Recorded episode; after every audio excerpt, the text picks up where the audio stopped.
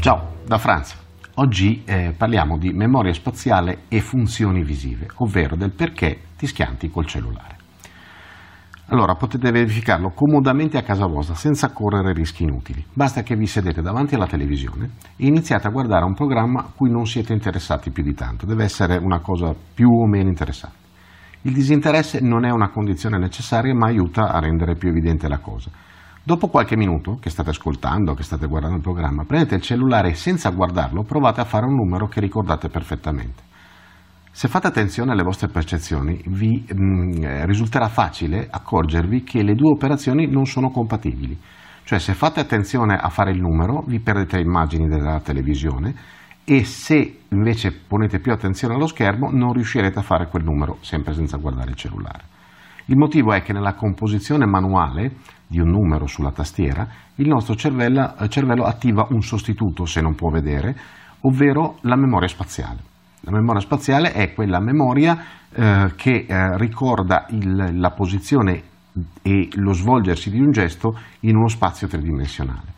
In altre parole, ogni volta in cui eh, avete composto quel, quel numero in passato, avete praticamente risolto uno di quei giochini della settimana enigmistica in cui occorre collegare tra loro i puntini, sapete no? I punti per, numerati per comporre un'immagine.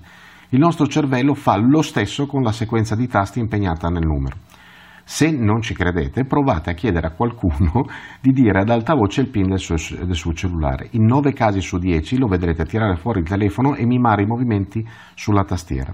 Stesso motivo, ma- mappatura spaziale dei movimenti. Però siccome per creare una, una mappatura spaziale di un percorso si usa prevalentemente la vista, ecco che mentre voi guardate la televisione le vostre funzioni visive, le funzioni visive del vostro cervello, vengono assorbite nell'operazione di ricostruzione della mappa dei movimenti che sono necessari per comporre il numero. Risultato, se fate il numero, anche se guardate lo schermo TV, non vedrete un tubo, non lo vedrete, o meglio, vedrete, ma il ricordo non sarà disponibile se non con fatica e comunque molto raramente. Ora provate a trasportare, metaforicamente vi prego, non realmente, l'esperienza durante la guida di un'auto ad alta velocità su un'autostrada. Voi guardate la strada e intanto componete un numero sul cellulare, oppure lo cercate in rubrica che è peggio ancora. Siete convinti di stare guardando la strada, ma in realtà state guardando nella vostra mente, all'interno della vostra mente, la mappatura spaziale dei gesti che dovete compiere. Non è facile accorgersene se non quando ci si trova stampati sul culo di un camion, però di solito a quel punto è troppo tardi.